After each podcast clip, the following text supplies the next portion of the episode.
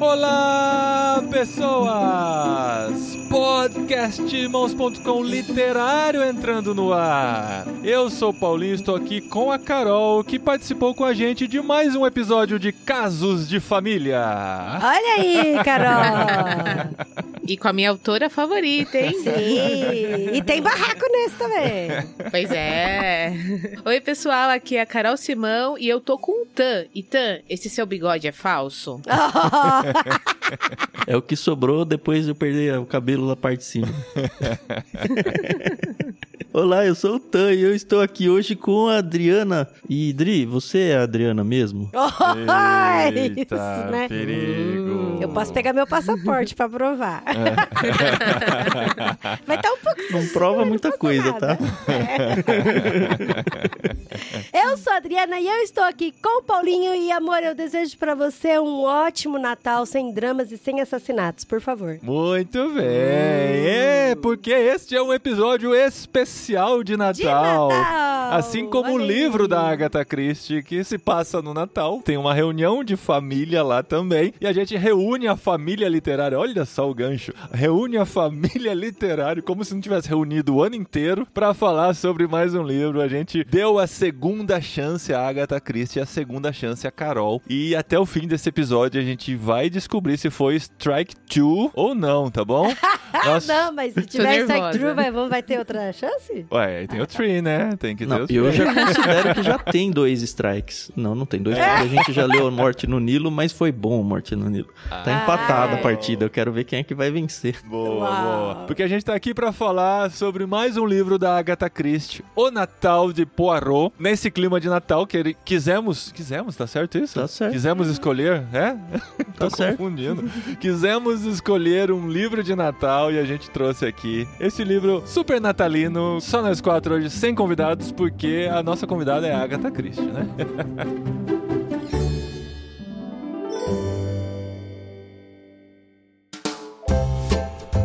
É, gente, é bom lembrar que, assim, conseguimos, né, Carol? Pelo menos, assim, começar esse episódio, né, É. antes do, do parto. A gente adiantou um pouquinho Sim. a gravação, então a gente tava com medo de... Justo o livro de Agatha Christie, a gente correu o risco de gravar sem a Carol, a gente até adiantou um pouquinho, a gente nem tá com luzinhas de Natal acesa na nossa casa ainda, mas já estamos lendo e falando sobre o livro de Natal que vai entrar em dezembro pra vocês aí, que leram com a gente também durante esse mês. E vamos ver se vai ser um episódio dramático num drama bom aí, né? Da Carol. Talvez não chegar ao final dele.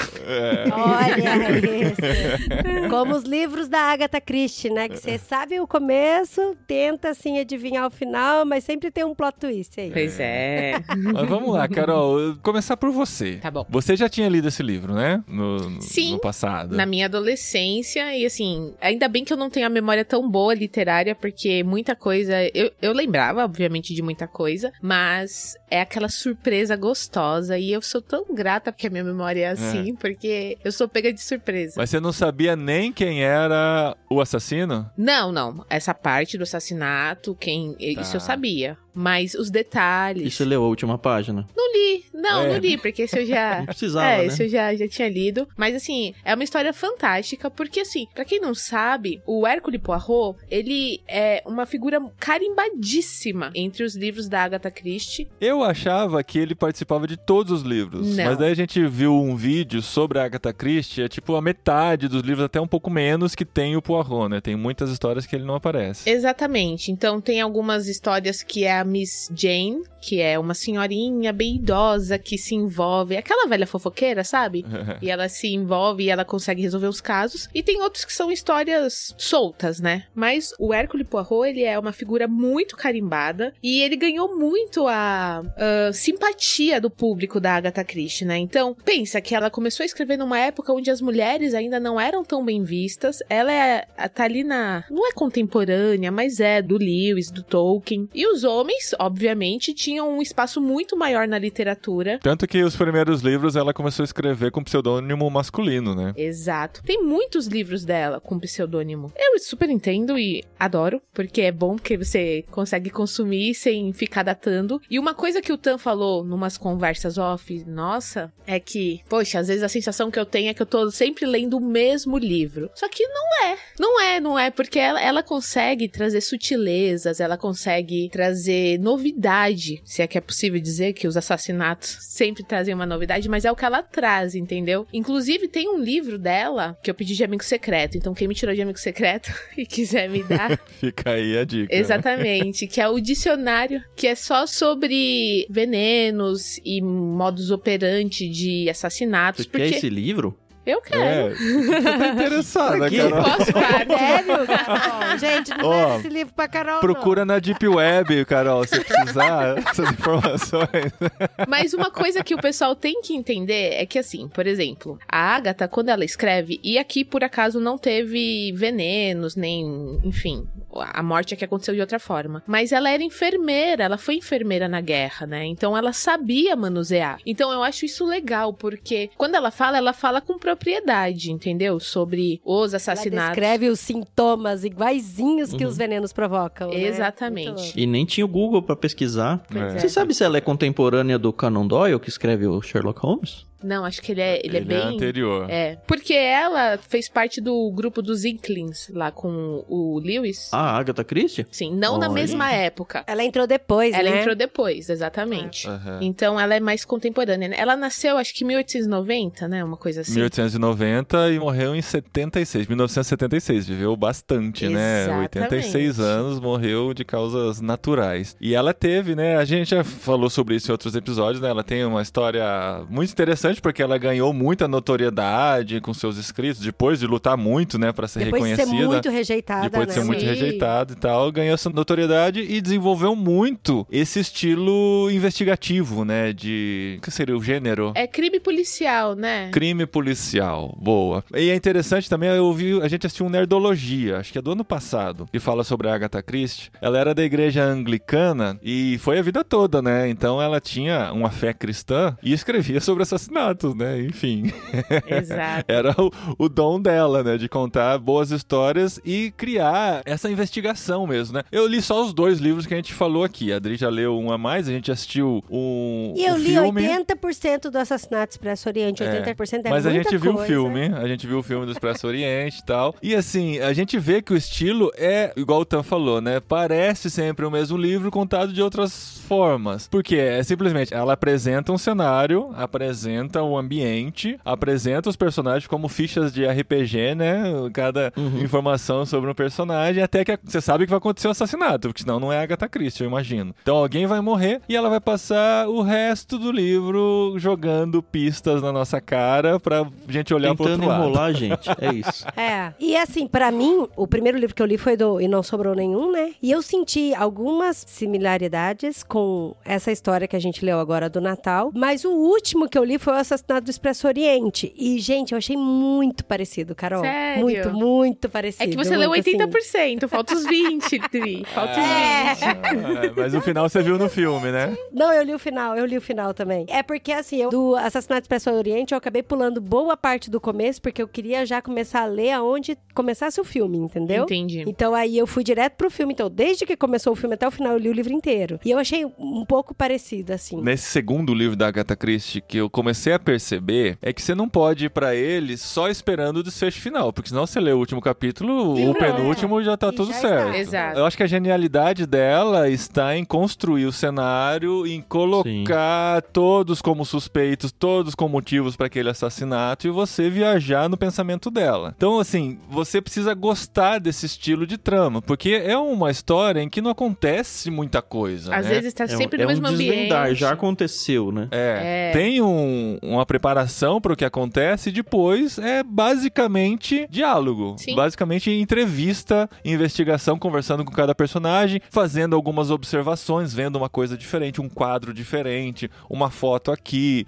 umas pedrinhas ali e tal, que vão sendo pistas para desvendar né? esse mistério. Então, pra mim, assim, a impressão que eu tenho é que ela tinha no final exatamente quem seria o assassino. Aham. E como seria a cena do crime. Parece que ela começou a ideia do livro por aí. Ah, não Inclusive, ela que até seja. faz a dedicatória pro cunhado dela, né? Falando, ó, você tá reclamando que os meus assassinatos tá meio fraquinho? Toma Hum, esse toma aí agora, esse, quero é. ver. É. Esse bem sangrento aqui pra você. Então a impressão que eu tenho é que ela começou a ideia do livro pelo assassinato e pelo assassino. Eu não E aí, duvido que todo ela livro volta- ela não comece assim, né, gente? Porque eu acho que ela precisa definir quem é o assassino Ela pra construir pode achar o assassino no meio da história. É, tem e aí construir. ela volta contando a história. E pra mim, a genialidade dela, e olha, eu vou te falar porque eu sou chata, porque eu fico, ah, ponta solta. Ó, isso aqui não deu certo. Ó, falou isso aqui, faltou aquilo lá atrás e tal. Ela não Eu acho que a deixa. genialidade dela, e isso, olha, eu tiro o chapéu porque é muito coisa de gênio. Amarra bem mesmo. Além dela amarrar a história muito bem, de não deixar pontas soltas, ela consegue fazer com que todos sejam suspeitos, todos tenham motivos, todos têm as suas peculiaridades, os seus mini mistérios de vida. No final, tudo se resolve, tudo faz sentido. Eu falei, cara, é, é muito assim, tem que ter uma cabeça muito bem estruturada pra conseguir montar esse quebra-cabeça. Sabe quando você tá resolvendo um labirinto? No, esses cadernos infantil, que você Uhum. olha, você já vê essa, ah, o começo e o fim ali certinho. Não, ali você vai indo, vai indo, vai indo. Parece que tem vários caminhos assim que vai chegando no fim. Não, e na verdade só tinha um, sabe? Exato. Então isso é muito genial, muito genial mesmo. Uma coisa interessante é que a gente, como vai conhecendo mais esse gênero, e acho que a Carol, que já leu quase tudo da Agatha Christie, deve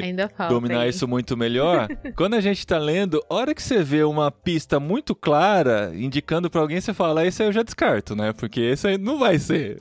Se for esse, vai ser fraca a história, Ah, entendeu? não Porque ela tem motivos suficientes pra duvidar dessa pessoa, né? Aí eu fiquei pensando, você, Carol, que já leu vários livros dela, o Poirot já foi suspeito de crime também? Não posso falar. Não. Ah, Fala o livro, pelo menos, que a gente tem que ler. Não, não Ah, dá, não, não, dá. vô. Mas assim, uma coisa que eu falei pro Tam, a primeira vez que a gente foi ler um livro da Agatha Christie, nada é por acaso nos livros dela. Nada, nada, nada, nada, É nada. incrível nada. isso, é é in- incrível. isso é incrível. E respondendo a pergunta do Paulinho, sim. Aí a gente só tem que ler os outros 64 livros, né? Exatamente, Tá pra descobrir. Mas, ó, pensa numa coisa. Isso é uma opinião minha, tá? Por que a Agatha Christie fez tanto sucesso na época que ela publicou os livros? Por que, que ainda faz tanto sucesso? O primeiro livro dela foi em 1920. E depois ela teve livros publicados após morte e tal. A mulher era viajadíssima, viajadíssima. Então você imagina, os livros dela, muitos, esse aqui inclusive foi um deles, eles foram publicados em jornais, aos poucos. Então você imagina, as pessoas viajavam com ela, né, pros lugares. Então o Expresso do Oriente é uma viagem, Morte no Nilo é outra viagem. As pessoas iam conhecendo o mundo com ela. Numa época em que você não tinha acesso a esse Exatamente. tipo de literatura, né? Não tinha Google, as pessoas não eram tão instruídas no sentido de saber o que estava falando ali. Então acho que ela foi ganhando ali o público, foi ganhando fama, exatamente porque ela falava de novo com propriedade, ela sabia o que ela estava falando, ela sabia do que ela estava falando. Tem um livro dela, Morte na Mesopotâmia. Gente, você lê, você tá na Mesopotâmia. Você sente calor quando ela narra, porque o negócio é muito absurdo, assim, a verossimilhança que ela traz é fantástica. Então, assim, eu fico muito feliz toda vez que a gente fala, vamos ler Agatha Christie. E aqui em casa eu tenho até que me policiar. Eu uma vez escrevi até um texto pro Ictus falando que o meu maior pecado é ler Agatha Christie. Porque hoje, por exemplo, de data da gravação, eu acordei três e meia da manhã pra terminar de ler. E eu já tinha lido, mas eu falei, não, eu preciso terminar.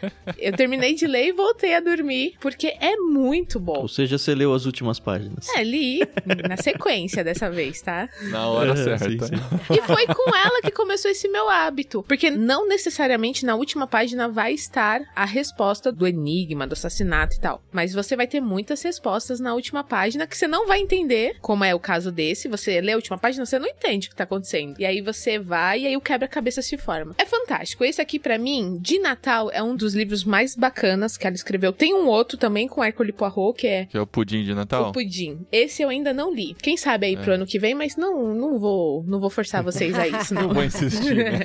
Viu? E você falando aí que ela tem muito conhecimento e ela fala com propriedade sobre diversos assuntos, é interessante porque ela escreve uma história de ficção com personagens que não existiram, mas ela contextualiza muito bem o que acontece. Então, por exemplo, dentro desse livro a gente vai contar, né, um pouco sobre o enredo, e aí ela fala sobre, por exemplo, a Guerra Civil Espanhola, sabe? ela Sim, fala com fala o Franco, a ditadura do Franco. a ditadura franquista, ela fala sobre o Reino Unido, fala sobre a época de política, porque um dos personagens ali é político e tal. Então, todas essas informações são verdadeiras. Os personagens são fictícios. E aí, você falando na época que não existia Google, não existia nada, então as pessoas tomavam por verdade aquilo, que lia e realmente era, né? Sim. Porque o livro foi lançado em 1939, entre a Primeira e a Segunda Guerra Mundial, mas na história, simplesmente depois da Grande Guerra, nem era a Primeira Grande Guerra, né? era a Grande Guerra. Ninguém sabia que viria uma Segunda Guerra Mundial quando se estabeleceu a Guerra Civil Espanhola, que é forte e é citada em vários outros livros. Inclusive, o Hemingway, né, cita no livro que a gente leu, A Guerra Espanhola, outros livros também é muito presente dessa época. E ela estava acontecendo na Espanha e influenciava toda a Europa. Então tem uma personagem espanhola que está na Inglaterra trazendo um pouquinho do contexto espanhol, falando, assim, até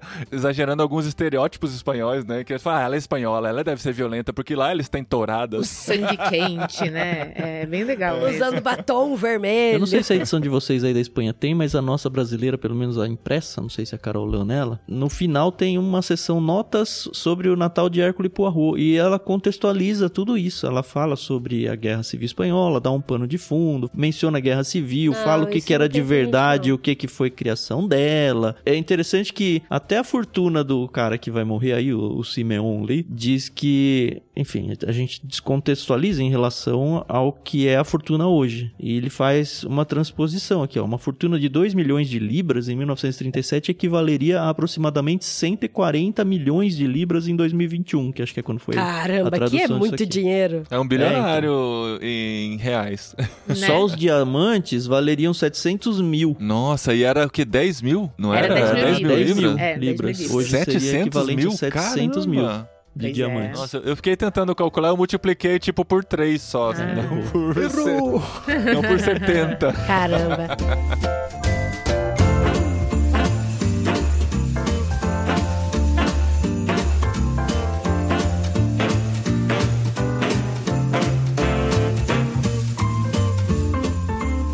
Mas vamos falar um pouquinho sobre o enredo e sobre Ah, os sim. personagens, porque assim, não tem muitos personagens, né? Mas o enredo é bem interessante, porque assim, começa o livro num trem, É, no Olha aí, não sobrou nenhum. lá no Oriente, né?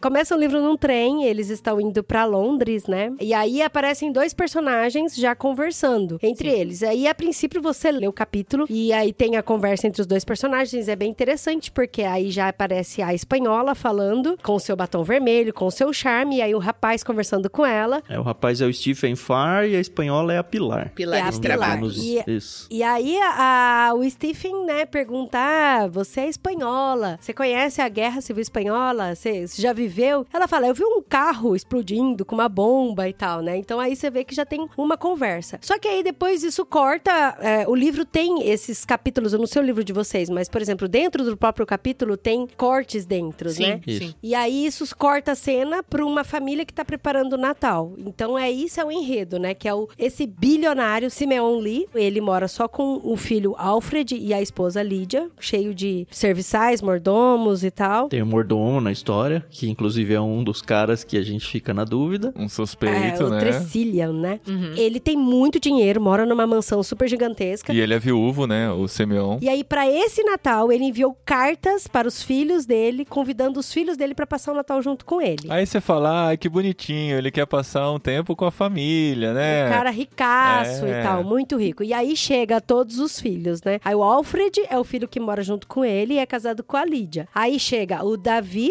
e a Hilda, que o Davi tem uma personalidade assim, ele é músico, ele é artista, toca Ele é da piano, Lufa-Lufa. é pintor. ele é lufa-lufa. Isso. Mas É. ele, a gente vai descobrindo, é um cara que, assim, mais teria motivos, porque ele não se dava bem com o pai desde a morte da mãe, Da né? mãe, porque o Simeon Lee, que é o pai, ele maltratou muito a mãe. E o Davi, como ele é mais sensível, ele é artista, ele tinha muita mágoa do pai por conta disso. E não via o pai basicamente desde que a mãe morreu, né? É. se E aí vem também junto com isso, vem o, O George George, a e a esposa. Madeleine, que Nossa, é a a esposa Adri lembra tudo. Ela não, não tem isso anotado, viu, gente? Tá falando de memória. Aí veio o George, a esposa Madeleine. A esposa Madeleine só queria gastar dinheiro com roupa. Ele era um político bem assim, Meia que boca. Ela era conversava, meia boca e tal.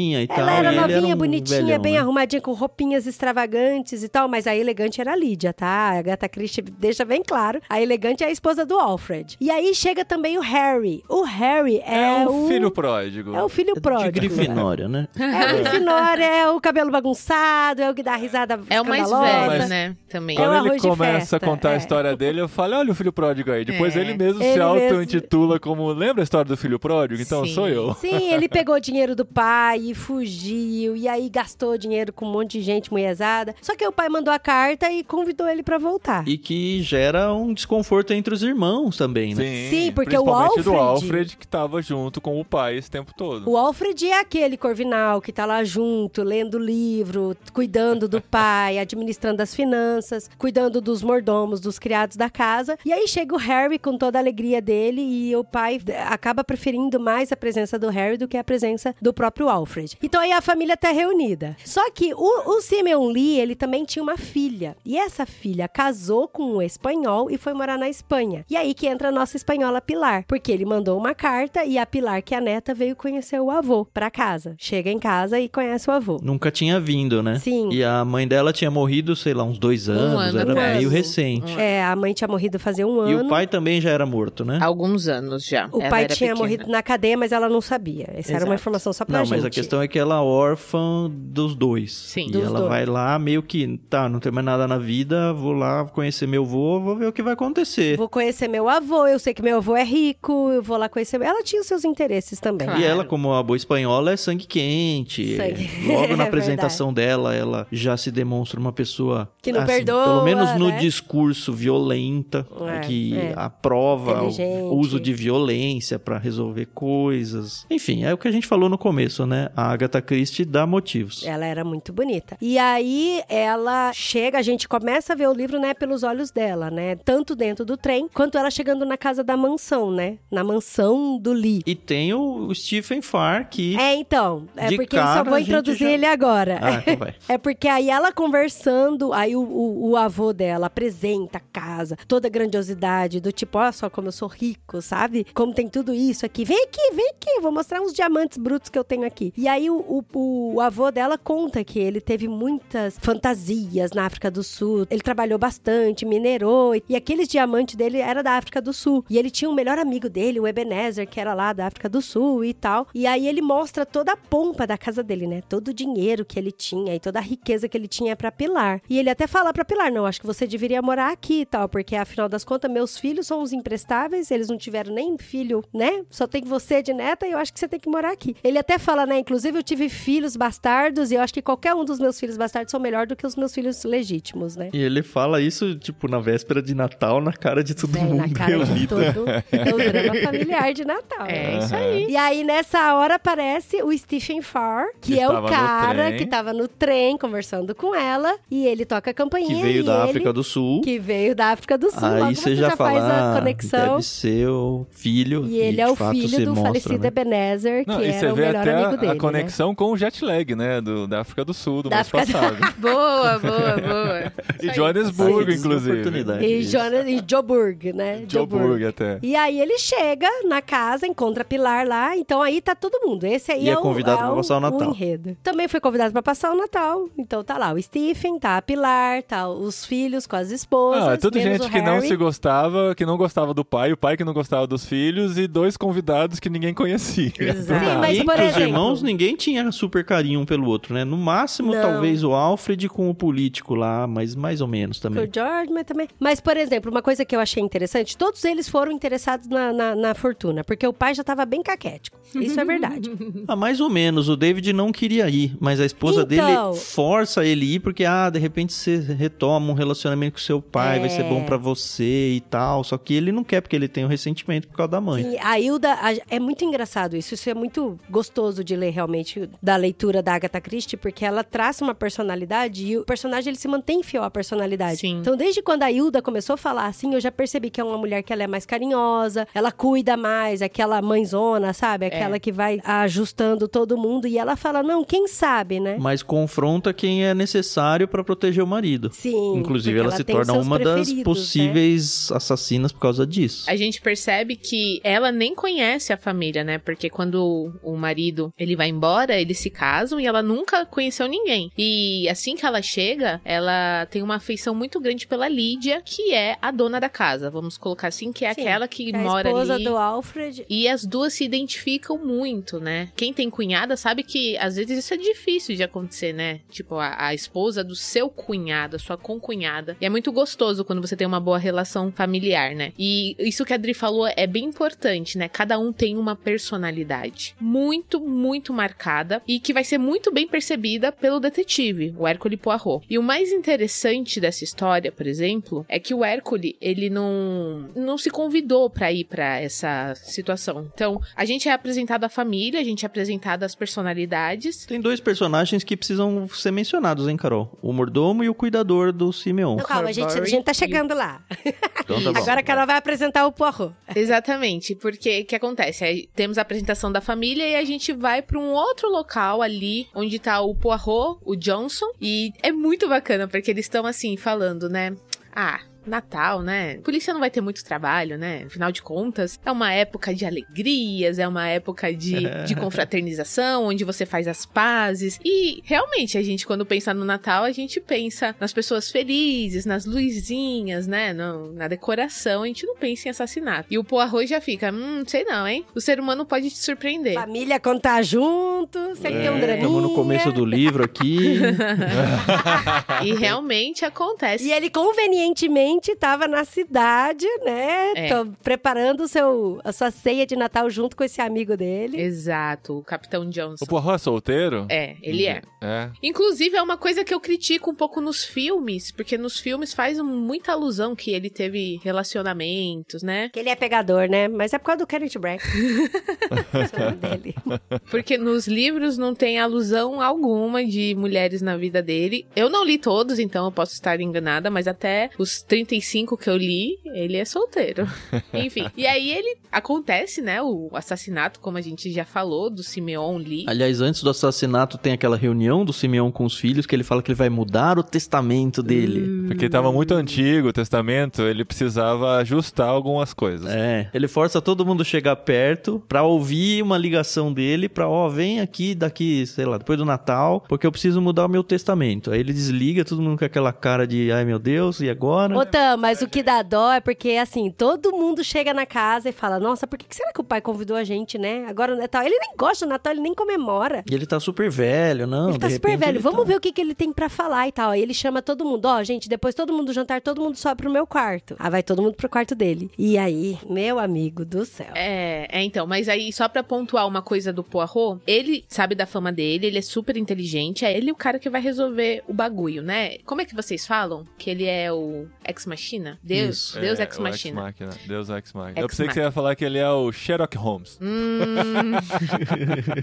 Mas ele não se oferece a resolver o caso. Pelo contrário, ele fala lá pro Johnson: Ó, eu não vou me meter, eu vou só como observador, porque eu sei que isso pode chatear a polícia local, tá? E é só quando ele chega na mansão que, ó, você que é o Poirot? Não, então vem cá que o Alfred, no caso, né, que é o filho que mora na casa. Fala, não, eu tô contratando os seus serviços. Aí, a partir daquele momento que ele fala, beleza, então você não vai voltar atrás, tá? Porque eu não sou, não sou desses. E eu vou resolver aqui o trem, tá bom? Então, é a partir daquele momento que ele, obviamente, já tava com tudo maquinado, mas que ele fala, eu vou me envolver. Então, você vê que ele sabe a hora em que ele tem que entrar. Porque eu acho que se ele já chegasse ali chegando, não ia ter tanta graça o livro, principalmente nesse livro. E a gente sabe que tem uma polícia local, porque logo depois depois que o, o Simon Lee chama os filhos e descasca o abacaxi ali e fala: Ó, oh, vocês são tudo imprestáveis, são uns bandos de encostado, eu vou fazer meu testamento de novo e tal. E assim, ele ofende pra caramba todo mundo, é, é horrível. E ele fala: Ó, oh, e agora eu quero que todo mundo saia do meu quarto porque eu vou comer tranquilo, eu não quero ninguém vindo aqui me perturbar aqui no meu quarto. Amanhã vocês voltam aqui e tal. E amanhã é Natal, no caso, né? Isso é e, tudo na exato, véspera de Natal. isso é tudo véspera, dia 24 de dezembro à noite, sabe? Aí fica aquele mau climão. E tava todo mundo com roupas bonitas, Sim. a Lídia super bem arrumada e tal. E aí ele descasca o abacaxi, todo mundo. Daí quando ele desce, chega um policial, que é o Snoodle. Ai, não sei falar o nome dele. Chega não. o policial. É, Snoodle. chega o policial. Chega o policial. E aí a gente percebe nessa hora que tem um cara que trabalhava junto com o Sr. Lee que ficou muito nervoso. E fazia um ano que ele trabalhava lá só. O Huburry lá. Isso. E o que chegou é o super... Sugden, é isso? É, isso. Sugden, isso. Policial Sugden. Ai, que difícil o nome, né?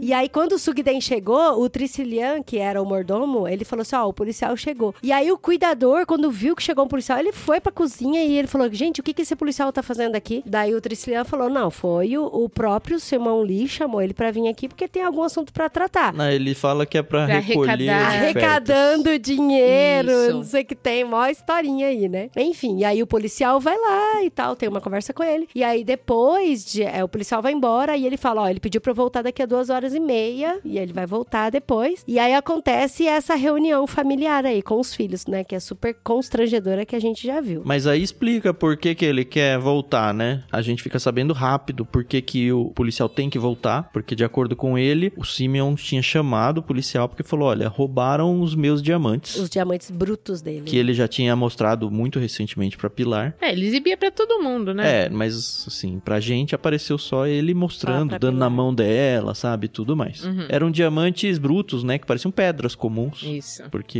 enfim, para ele era meio que uma memória da África do Sul. Não é porque é rico, é porque é, é um item, um totem aí dele, de né, memória de dele. Sim. Isso. E aí ele fala: ó, tenho dois suspeitos, eu vou confrontar os dois. Se for alguém da família, a pessoa vai devolver e aí eu não vou fazer nada. Mas eu suspeito de uma pessoa da família, eu suspeito de um criado, um, um, funcionário, um funcionário, meu aqui. E aí você volta daqui a pouco, que eram duas horas, duas, duas, horas, horas, e meia, é. sei lá, porque. Eu quero falar com eles antes. Eu quero conversar com eles eu, e, tal. E, e, tal, e ver se eu mesmo resolvo, senão vou entrar com a polícia mesmo. Só que não dá tempo do cara voltar, né? Porque nesse meio tempo sumiu os diamantes e também acontece o assassinato dele. Que agora a gente tem que descrever, porque acontece um grito muito alto, muito assustador, como se fosse fosse um grito de um corpo sem alma. Cada um definiu de um jeito. Cada né? um definiu. É. Era engraçado, porque daí a, a, gente sabe no desenrolar do livro que o Poirot ele vai investigar e ele vai entrevistar todo mundo e cada um fala esse grito de um jeito diferente, né? E cada um tá num lugar da casa diferente, né? Os, acho que os dois únicos que estavam juntos eram o Harry e o Alfred, que não se suportam. Então a gente meio que fala, tá, acho que um não encobriria o outro porque eles não se suportam, então meio que a gente tira eles do baralho, pelo menos a princípio princípio. Mas depois o Poirot vai falar, talvez eles já tivessem até essa rixa combinada. Exato. Enfim. Sim. E aí eles chegam correndo lá no quarto, porque lembra que o pai tinha falado pra ninguém incomodar ele, né? E aí eles percebem que a porta tá trancada. E foi trancada por dentro. E aí primeiro fica assim, nossa, o que aconteceu? E aí eles tentam arrombar a porta, conseguem arrombar a porta. A hora que entram tinha muito sangue, muito sangue. Gente, a descrição, do... eu fiquei, gente, é muito sangue. Porque a descrição insiste bastante, assim, três partes do livro falando falando que tinha muito sangue, os móveis revirados, toda aquela coisa, aquela confusão, né? A Lídia entra na cena do crime e cita uma frase de Shakespeare, né? Quem diria que esse velho, velho teria tanto sangue em seu sangue corpo? Sangue em suas né? veias, é.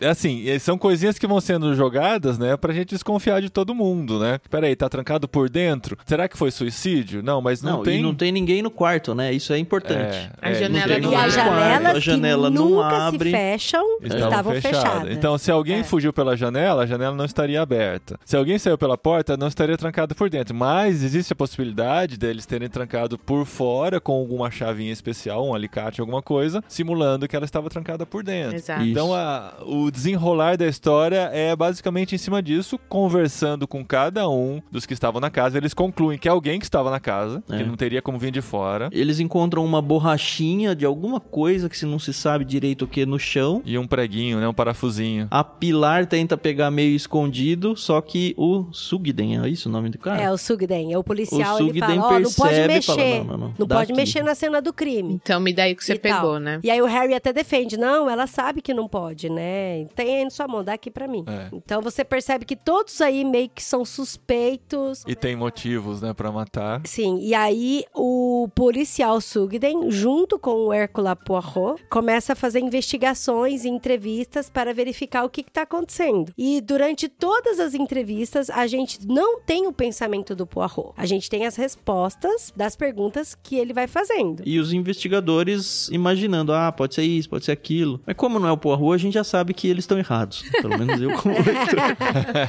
é, não. Sempre que eu li alguma coisa, eu li uma conclusão, eu falava, peraí, quem que tá falando? Ah, não é o Poirot? Não, beleza, então não é isso. Exato. E, e o bacana é que apesar da gente não saber o que o Poirot tá pensando, quando a gente vai vendo as entrevistas com os suspeitos, né, que no caso todo mundo começa a ser suspeito, você meio que vai recebendo pecinhas do quebra-cabeça, né? Então, fulano de tal viu três estátuas, mas estava muito escuro, então ele não sabia o que que era. E são só duas estátuas, só não são- existem três Exato. estátuas. é. Ah, ciclano de tal disse que ouviu um barulho e aí eles fazem meio que uma encenação ali os policiais pra ver se dava pra ouvir e não dá pra ouvir. Então alguém tá mentindo. E um tava tocando a marcha fúnebre. Outro tava tocando a piano. marcha É. fúnebre. Então você vai recebendo essas informações. E, e, de novo, a Agatha não trata a gente ingenuamente, mas ela não trata a gente de modo burro. Você não lê e você fala, Aham. putz, como é que eu não vi isso, entendeu? Ela vai construindo o raciocínio com você. Obviamente que é um livro pra você relaxar. Então você não tem a obrigação moral de dar uma de Hércules Poirot, usar sua massa cinzenta e descobrir o caso. Deixa que ela vai fazer isso. Ah, mas a graça tá aí, né? Eu for anotando tudo. Ou como se você estivesse jogando Scotland Yard. Quem já jogou esse joguinho tem um bloquinho, fala, eu fui na biblioteca, descobri isso. Fui na... Gente, No mas eu quarto leio assim, Dri, isso. e é legal. Deixa eu falar uma coisa. Uma vez a gente foi jogar eu, o Fernando, o Tan, a Renata, a esposa do Tan, e o Lucas, o filho do Tan. E ele deu uma surra na gente. Ele deu uma surra. O filho do Tan deu uma surra na gente. Ah, é? Ganhou o jogo. Foi, E foi. ele bacana. era mó pequeno, né? Ele É. devia ter, sei lá, uns 9 anos, sei lá. Por aí. Eu, eu tava grávida do bem na época. É, mas ele, ele é bom. Mas ele é, bom. muito Scotland Yard, né? os- Sim. Não, eu, eu da acho que inclusive é inspirado, né? Deve ter uma inspiração. O detetive, né? Que era o da estrela. Quando eu era criança eu jogava o detetive, não era Scotland Yard, era o da estrela lá. Eu tinha. Ah, mas Acho o que jogo eu- é outro, né? Não, mas é- que o Scotland Yard de pistas que você vai recolhendo É, e tudo. tem pistas nos lugares, tem um caderno gigantesco, que aí Isso. você vai abrindo Não, e vai mas o detetive você tem que investigar um crime também. Eu não Sim. lembro o modus operandi. Que tem Mas uma com certeza morta. teve inspiração nesses, Ah, é. nesse tipo de livros, Com né? certeza. Porque as, as pistas vão sendo colocadas na sua cara e você tem que investigar pra descobrir o caminho, né? Não, e é muito doido, porque assim, eu tava lendo o livro pra entender a história, conhecer a história e relaxar. Eu não tava assim. Eu vou pegando alguns fatos e tal, mas não tava montando Tentando esse quebra-cabeça. Sim, eu tava só separando as peças, fazendo os cantinhos ainda e tal, de boa. Mas aí tem uma parte no livro que daí eu tava conversando com os meus filhos ontem, né, amor? Na janta. Eu tava lendo, eu falei, nossa, tem uma coisa que aconteceu no livro que ou a Agatha Christie não entende do assunto, ou isso vai fazer parte da resolução do livro. E aí eu contei, porque eu falei, gente, isso é um furo muito grande, não faz sentido isso, né? Que é- só pra quem lê o livro lembrar, é o momento da foto, em que vê uns personagens na foto e vê a cor dos olhos. É. A Adri mencionou isso no jantar. Falou, ah, ela não deve entender de genética. Eu falei, ela porque não deve entender de sentido." genética, gente. Isso não faz o menor sentido. Só que eu ainda não tinha lido o final. E aí, quando eu li o final, eu falei, putz, eu dei spoiler pro Paulinho, que dó, porque eu tava adiantada dele, né? aí ele foi na sala e ele falou, é, aquela parte lá, viu? Exato. Essa semana, olha, olha como são as coisas, né? Esse negócio de genética, eu também, isso eu aprendi na escola. É, azão, azinho, né, gente? Azinho, azinho, azão, azão. Exato. E aí a gente Já tava era. assistindo aqui em É casa melhor, né? um, um filme, não sei se vocês já assistiram Alexandre e o Dia Terrível, Horrível, Ah, Tenebroso. terrível, né? horrível. Sim, aham. Muito divertido. É muito bom o filme. É. São quatro filhos e os quatro têm os olhos claros. E os pais têm os olhos escuros. E aí eu falei Hum. pro Fernando, isso é impossível. Os quatro filhos biológicos terem os olhos claros e os dois pais terem os olhos escuros. Não, mas é possível. sim. Isso é possível, o quatro? contrário que não é. Sim, é possível. Porque os é pais podem ser azão, azinho. Azão, azinho, azão, azinho. E, na verdade, é só 25% da probabilidade de nascer com o olho claro que existe. Porque pode ter vindo do pai deles. Entendi. entendeu? Só que É. o contrário, não. O Não, inclusive a contrário, gente não. tem família assim. Os primos do Paulinho têm, é casado, os dois têm tem os olhos castanho escuro. Aí o primeiro filho nasceu com olho verde. A família, nossa, que legal, que bonitinha. Aí ela engravidou. Eita, e agora se outro menino não nascer, vai ficar com ciúme do outro, né? Aí nasce outro com olho azul.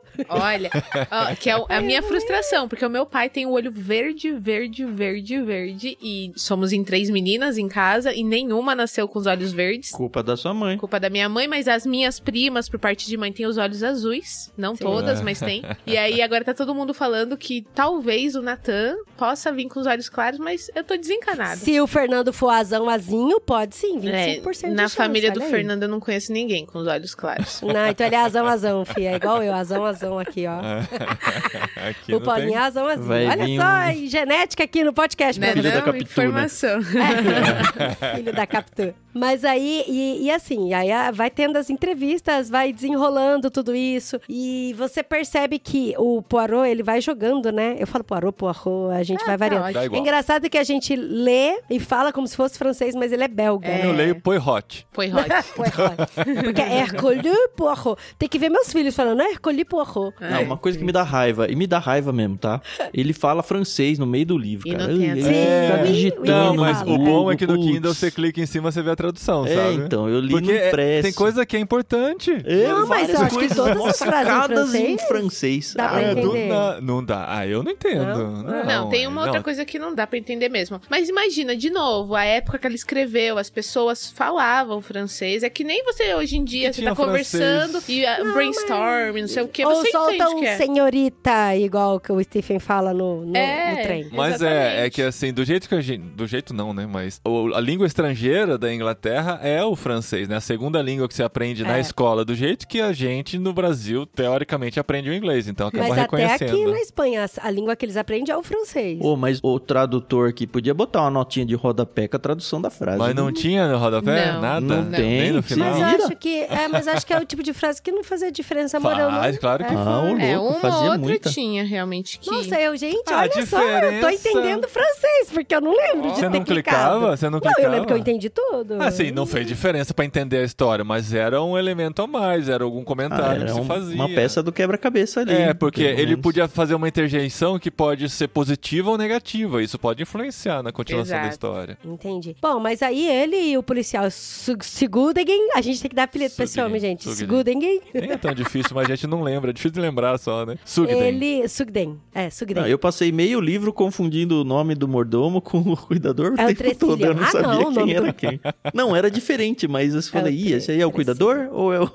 Gente, é porque, é pra mim, é assim, vocês vão rir. Mas pra mim, o Trecilian lembrava do Trestralho, do Harry Não sei Potter. quem é. Aí eu fiz essa relação do Trestralho com o Trecilian, aí eu não esquecia E o mais. outro? E o Entendi. cuidador? Hopbury. Hopbury. Enfim, É. no livro tem duas coisas pra gente adivinhar e, a princípio, aliás, desde o início, né? A gente não tem certeza se foi a mesma pessoa. O diamante sumiu, então tem um roubo envolvido na história e tem um assassinato. Não necessariamente precisa ser a mesma pessoa pros dois. Isso pra mim ficou bem claro, bem de cara. E as minhas próprias teorias já desassociaram, assim. Eu, em momento algum, imaginei que fosse a mesma pessoa. Eu falei, bom, uma pessoa roubou e uma pessoa matou. E aí eu ficava criando as minhas teorias. Pra mim não foi assim, não. Pra mim, eu achava que o roubo era uma distração a mais que o próprio assassino usou mesmo. Que era uma distração que era pra desviar, pra dificultar a investigação pra descobrir quem que era, entendeu? É que a cena do crime foi muito rápida. É, do grito dele até todo mundo chegar na porta e já tá trancado e o assassino não tá lá dentro, não dá tempo de acontecer um roubo antes, sabe? A menos que ele tivesse roubado e aí, Antes sei de lá, o lutar, velho pegou exato. a pessoa e aí Mas aconteceu. o roubo já tinha acontecido. Tanto que é por isso Ah, que ele é, chama o policial. É verdade. Então a gente não sabe. E eu. Sim, Se é de repente ele confrontou a pessoa que roubou Exato. e essa pessoa que matou, porque foi Sim. descoberta, ou sei lá. Sim. Então tem tudo isso, né? E aí, assim, o desenrolar da história é, primeiro que você quer descobrir quem que é o assassino, Uhum. né? Como que foi, né, o assassinato? Porque, por exemplo, ele deixa muito claro que móveis muito pesados foram revirados no quarto. Então, isso já dá a entender que não é um suicídio e que não é uma pessoa fraca, É, né? Então já ele é- foi degolado, né? Não dá pra ser um,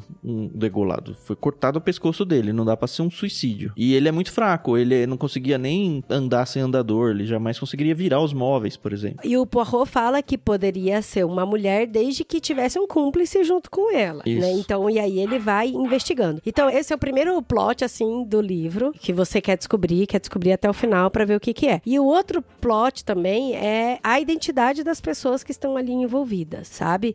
Se eles têm alguma motivação por trás, e aí a gente vê que tem várias rusgas entre a família, os familiares, como que eles vão se desenvolver porque eles eram proibidos de sair da casa, porque eles estavam sendo investigados, e aí tem todo esse estresse, todo esse atrito familiar também dentro, e também com relação às próprias identidades das pessoas, porque todos os familiares se conheciam. A gente vai conhecendo os personagens ao longo da história. Dá uma mini apresentada no início, mas você percebe muita coisa da vida, motivações, ao longo da investigação mesmo. E essas rusgas familiares, você vai ver que, por mais que esteja numa situação muito ruim de assassinato e Natal, você percebe que elas estão sendo curadas ao longo do livro, né? Tanto que a esposa do David falou: Você reparou como ele tá mais feliz agora? né? E até a própria Pilar e o Stephen queriam dançar. É. é Natal, vamos dançar, vamos pôr música, né? Você vê que eles estavam sendo curados e tratados também, de certa forma. Sim, o próprio David, quando ele fala, né, ai, é, acabou, passou, e não é porque eu queria que ele morresse, é que agora que ele morreu, eu sei que, né, não faz muita diferença. Como a Adri falou, a Pilar e o Stephen queriam dançar mais ela do que ele, porque ela fala, né, poxa, eu sempre ouvi que o Natal aqui na Inglaterra era cheio de Uvas comidas. passas flambadas. Exato, o bolo pegando fogo. E aí ele fala, não, vamos ali na dispensa, então, deixa eu te mostrar aqui como que é. Você vê que ele também tá encantado por ela tal. E aí chega a parte que o advogado, né, o Sr. Charles, ele vem ler o testamento. E aí fica aquela situação, né? E eu achei muito no meio bacana. da investigação. No meio da investigação. Eu achei muito bacana a visão do, do advogado, né? Que ele fala assim: ele já estava acostumado com situações, é, assim, constrangedoras, né? Então ele só queria ler e ir embora antes que a coisa degringolasse. Porque sempre degringola. Exato, sempre tem um problema, sempre tem. falar, vamos pular as formalidades aqui, só vou ler quem tem direito o quê, né?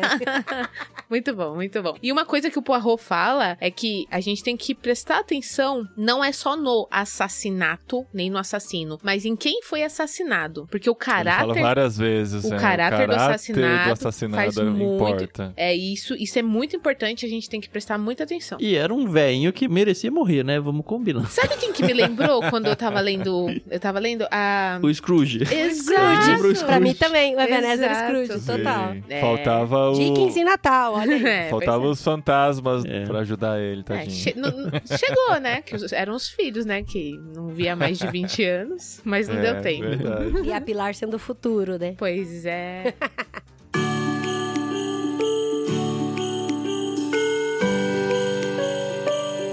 Enfim, eu acho que tem muita coisa aqui pra frente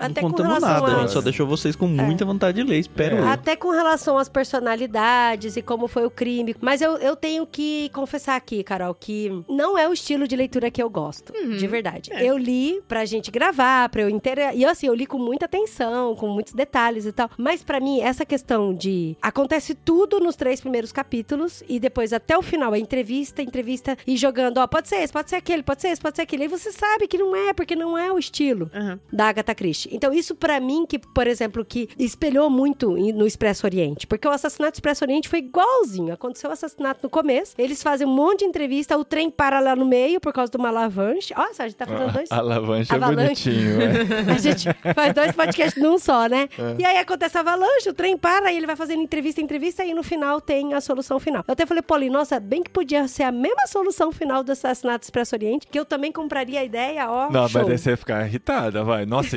igualzinho. Igualzinho, como assim? É. Com ela abrindo no prefácio falando, ó, vou fazer um livro diferente. É. Só tinha mais Não, sangue, só. É Pegadinha mais do malandro. sangue, é mais. Porque o do assassinato do Expresso Oriente foi ali um tchuc, tchuc, tchuc, tchuc, tchuc, não teve tanto sangue. Aham. Ô, louco. Mas- É. A hora que você vê a história. É, eu são tô muitas falando facadas, do filme. né? É. É, são muitas facadas. Mas não tinha tanto sangue, né? E aí, quando chega no final, que eu li o final, e aí o Poirot faz igualzinho no Assassinato do Expresso Oriente. Chama todo mundo na sala. É, porque é o Vamos contar pra espetáculo vocês dele. agora. É. É, E aí, esse pra é mim, ex- o grande Pra momento. mim, é É o exatamente. Scooby-Doo. É o plot do Scooby-Doo. Chega todo mundo a- no final e conta o que aconteceu. E aí você vai É. revendo na cabeça tudo que aconteceu. E pra mim parece que assim, que no começo do livro é ficha de RPG. Ela tá apresentando os personagens, ó, ficha de RPG. Ele tem habilidade dessa, tem essa, tem essa, tem essa, e vai falando. E no final é quando pega as fichas de RPG de novo e vai falando sobre a personalidade. Esse pode, esse não pode, isso aqui. Então assim, pra mim, eu tava muito cansada já e eu já eu quase pulei pro final já, que eu falei, OK, porque realmente eu acho ela genial. Eu acho que o que ela faz é um negócio incrível, mas não é o estilo de livro que me agrada, Sim. sabe? E até a solução final eu olhei pro Paulinho e fiz. É aquela coisa, né? Quando termina o relacionamento, fala: a culpa não é sua, é minha. Minha! É, Carol!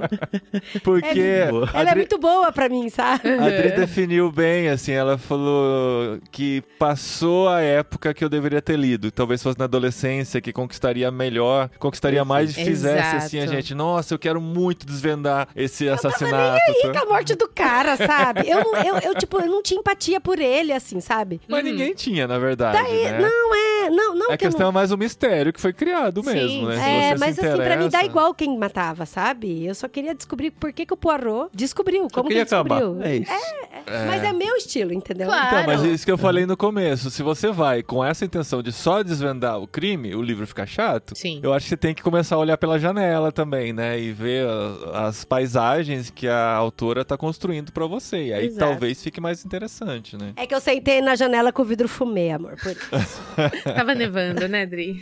Não deixaram abrir a cortina. Não deixar. Eu não fico ofendida, não, Dri. Imagina, eu acho que essa é a, a, a magia, né, dos livros, né? Aquilo que nos encanta, como, por exemplo, a gente teve aí a, a Sociedade do Cansaço, né? Não me pegou, não pegou a maioria dos leitores, Nossa, mas trauma, pegou o trauma de 2023.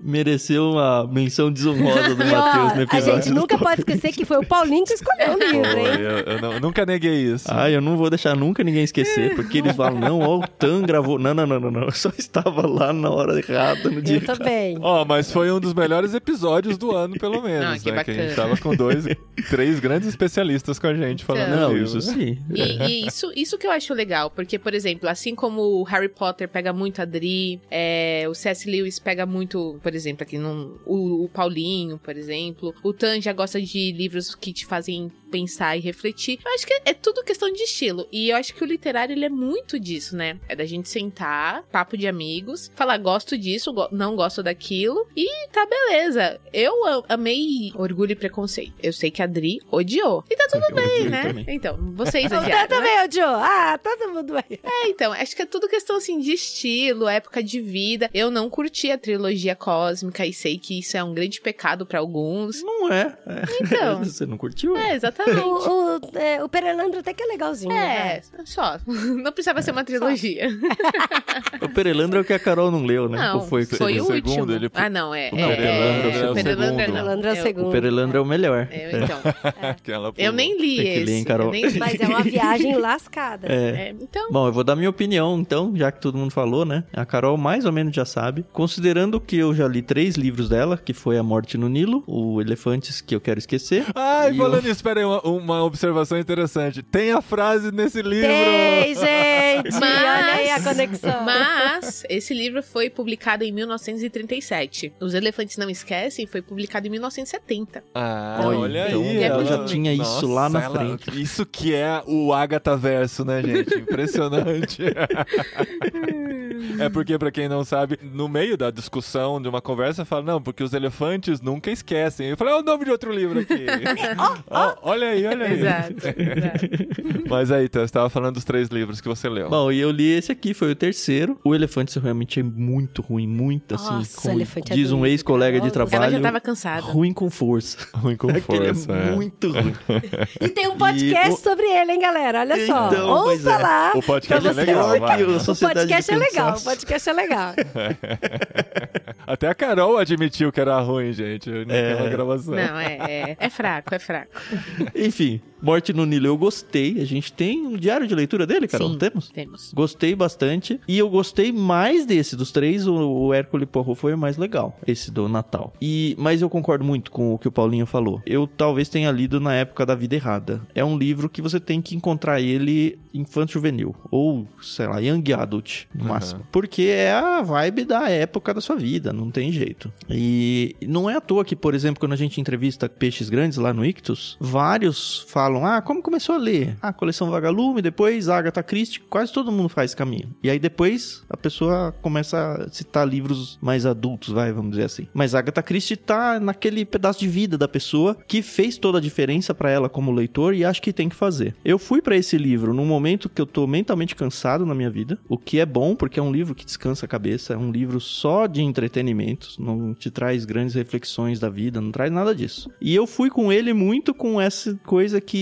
incomodou a Adri, que é, ah, eu não quero ler, se eu for ler só por descobrir o assassinato, não tem graça. Eu discordo, eu acho que tem, porque eu fui com essa de vou jogar o livro, sabe? Eu vou anotar Aham. os nomes, eu vou pegar as referências, eu vou cruzar, ó, pode ser isso, pode ser aquilo. Tanto que eu, eu não peguei o assassino no final 100%, mas eu, no fim do livro, falei pra Carol, eu tinha três pessoas que estavam em volta das coisas e uma delas era o assassino. E é surpreendente a virada do final do livro. Mas eu já Mas eu tinha achei ele no radar desde a metade. forçação. Não foi, mo- não foi forçação dele. Ah, É porque não olhou eu já pra vi esse lado. anotando. Não. Você não pegou. não. Enfim, pra isso funcionou. Só que seria muito mais legal se tivesse pegado o Tan de 20 anos atrás. Sim, é ele verdade. ficaria muito mais empolgado do que ficou hoje.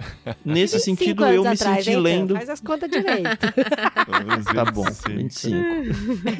é porque 25 anos atrás eu não gostava de ler. Podia ser a entrada pra Podia você, ser a né? entrada, é. E sim, num certo sentido, como eu fui pra Morte no Nilo assim, e isso fica muito claro pra quem ouviu o diário de leitura, nessa de não, vamos tentar descobrir, olha, pode ser. É muito gostoso fazer isso, principalmente em grupo. Aham. Eu me senti lendo o mesmo livro de novo. Ah, tá. Não porque a história é a mesma, mas eu joguei de novo o mesmo jogo. Com um final diferente, um plot totalmente diferente, Mas mas. os passos são iguais, né, no tabuleiro. É, então os passos, o tabuleiro, as regras do jogo é tudo igual. Isso me incomodou um pouco, porque. Não porque o livro foi ruim, mas porque ah, eu não tenho vontade de ler o quarto livro da Agatha Christie. Porque eu já li o livro da Agatha Christie, sabe? É como É. ler de novo um livro da a Agatha gente Christie. já leu os 70 É, dela. o que né? faria a gente querer ler é essa vontade de desvendar o mistério, que a gente não tem mais, né? Exato. Mas aí é, é a chatice da nossa parte de É. vida, Sim, eu sim. acho. Não, mas é, concordo. Agora, quanto à genialidade dela, assina embaixo, é sensacional. Ela não deixa a ponta solta. Ela, assim, o processo de revisão dela, deve, dela com ela mesma, não tô nem falando da editora que publicou nem nada, deve ser muito louco, deve ser insano, sabe? Ela deve ler e reler cada frase. Nossa, essa frase aqui vai dar uma. Enfim, é, nesse ponto temos que tirar o chapéu pra ela mesmo, não tem jeito. Tudo isso pra dizer que se você gosta desse estilo, é um prato cheio de livro, é o que talvez conduza você pra gostar de ler. E acho que tem que ser, porque não? Um caminho muito bom. E dá até pra ler no Natal, né, Tan? O Natal de Poirot. Dá Isso. pra ler no Natal, porque, afinal das contas, por mais que não tenha as comidas natalinas lá, tem, Tem o Natal drama familiar capa, que né? toda família tem no Natal. Tem Natal na capa. Ó, você pode presentear o seu adolescente juvenil aí com esse livro. Não, e eu tô falando de verdade, juvenil. assim, porque a gente precisa mais É um bom leitores, presente né? de Natal. Aham. né? Sim. E esse é um favor maravilhoso que a Agatha Christie faz e Ah, fez aí pra muita gente, igual o Tan falou aí dos peixes grandes. Daqui a pouco nossos filhos vão chegar na fase de ler esse tipo de livro também. Acho que vão curtir. Vai ser legal pra Ah, fase se eles já leram J.K. Rowling, né, amor? Mas o filme, por exemplo, o- a gente assistiu com eles o Expresso Oriente, eles gostaram muito Eles mais do que a gostaram gente. muito. Mu- Por, mais que a por gente. entrar na investigação, né? Não, eles ficaram em pé, assim, com as mãozinhas suadas, sabe? Mó bonitinho. É, Mas não assiste então- com eles agora esse último não, tá? O lá Caça às Bruxas que saiu. Esse é pesado. É pesado? É pesado. É pesado. E a Morte no Nilo é pesada também ou não? O filme. Com a Hum, Gal. Gadot? Gal Gadot, né? É, é assim, eu, eu não. Eles são novinhos ainda, né? Tem 10 e 12. Eu ainda não assisti. Treze. 13. Eu não assisti ainda com eles, não, que tem um pouquinho de conotação sexual e tal, que não É. tem no livro. Porque o, o Assassinato Expresso Oriente é bem tranquilo. Não, mas foi isso. A gente assistiu o Assassinato do Expresso Oriente, porque eu sempre entro no MDB e lá embaixo tem o tipo de cenas que tem lá, que é o Controle Family pais, Guide, né? né? Uhum. Aí quando eu vi no Family Guide as informações sobre o Morte no Nilo, eu vi que tinha algumas coisas, uns apelos sexuais mais fortes, por isso que a gente já não assistiu na Gente, sequência. Eles colocaram a Gal Gadot. Então, Se não fizer, né, essa mulher apelo- maravilhosa, linda. Pois é. Fala umas bobagens no Twitter? Fala. Mas é linda.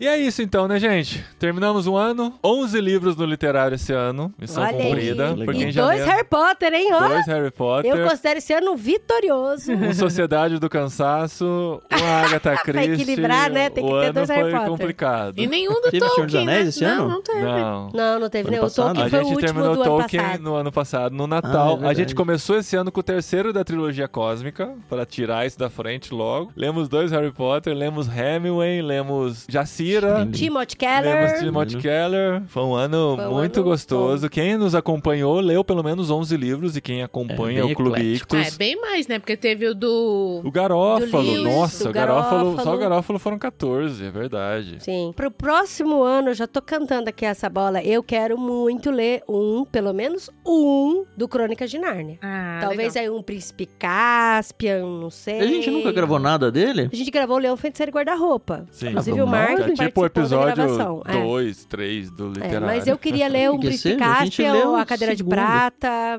Eu acho que vale super a pena a gente gravar aí, Tá pelo bom. menos um, marido. Principalmente porque a gente tem aqui, né, impresso Inclusive, em a gente já pode ser até o nosso primeiro. Eu Ah, vamos, aí. vamos.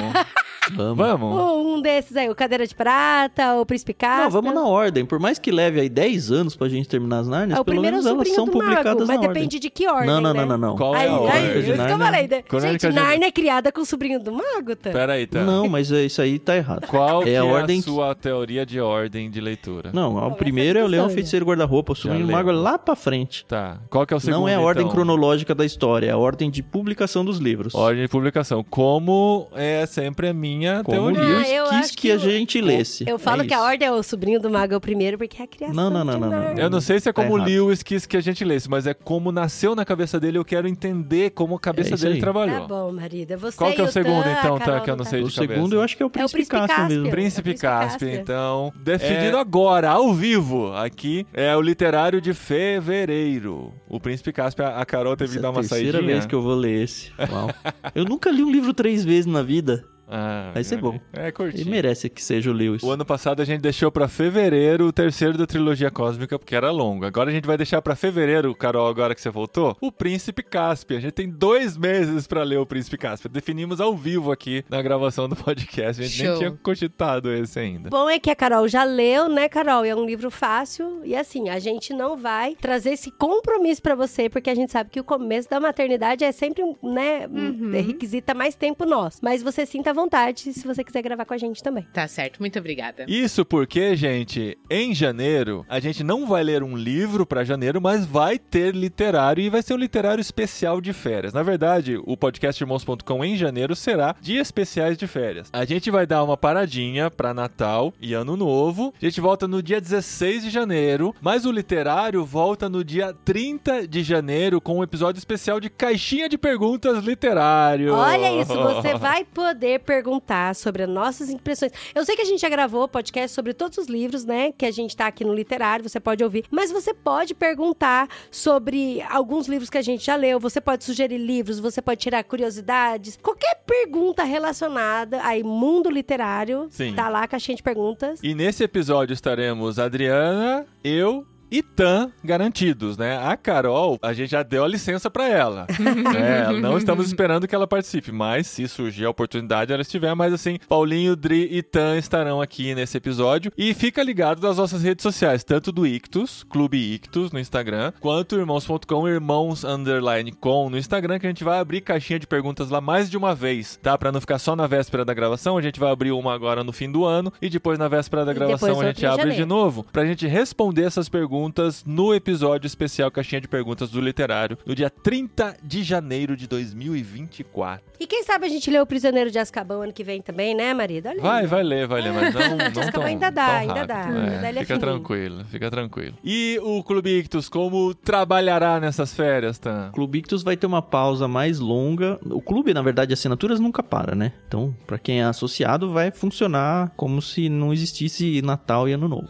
Funciona normal, você pode se associar e vai ter livro de receber seu- Natal em dezembro? Só de curiosidade? A gente ainda não escolheu os títulos de dezembro. No momento da gravação desse episódio, momento- tá, gente? é, no momento, Provavelmente é. vocês já vão estar recebendo aí na casa de vocês quando o episódio estiver Isso, no ar. não se assustem. Isso.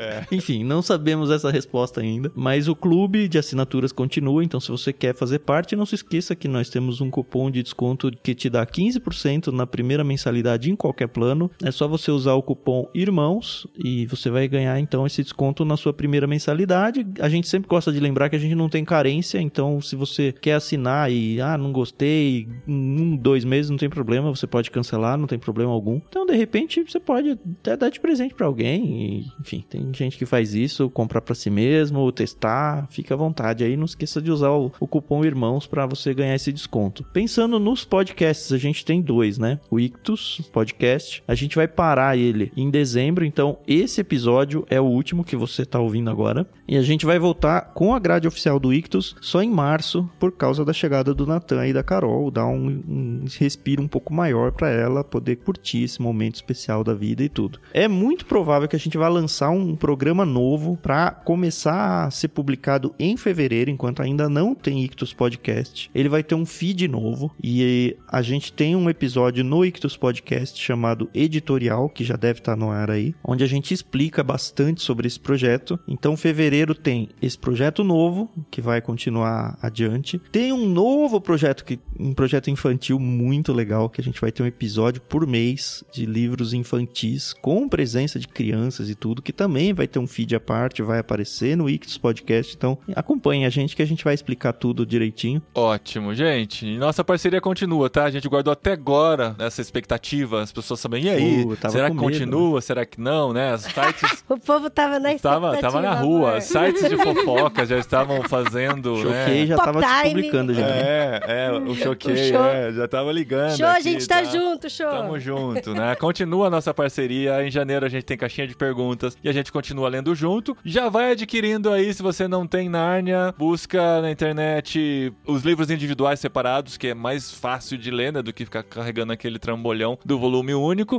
Mas compra pelo nosso link aqui da Amazon, que a gente ganha uma comissãozinha também. O link tá aqui no post ou entra em irmãos.com/barra Amazon. Você não vai pagar mais por isso, mas a gente ganha uma comissãozinha de Você qualquer tá falando compra. do trambolhão do volume único. Eu tô vendo ali atrás da Carol. vendo, a gente é. aqui em vídeo, o trambolhão do. O trambolhão.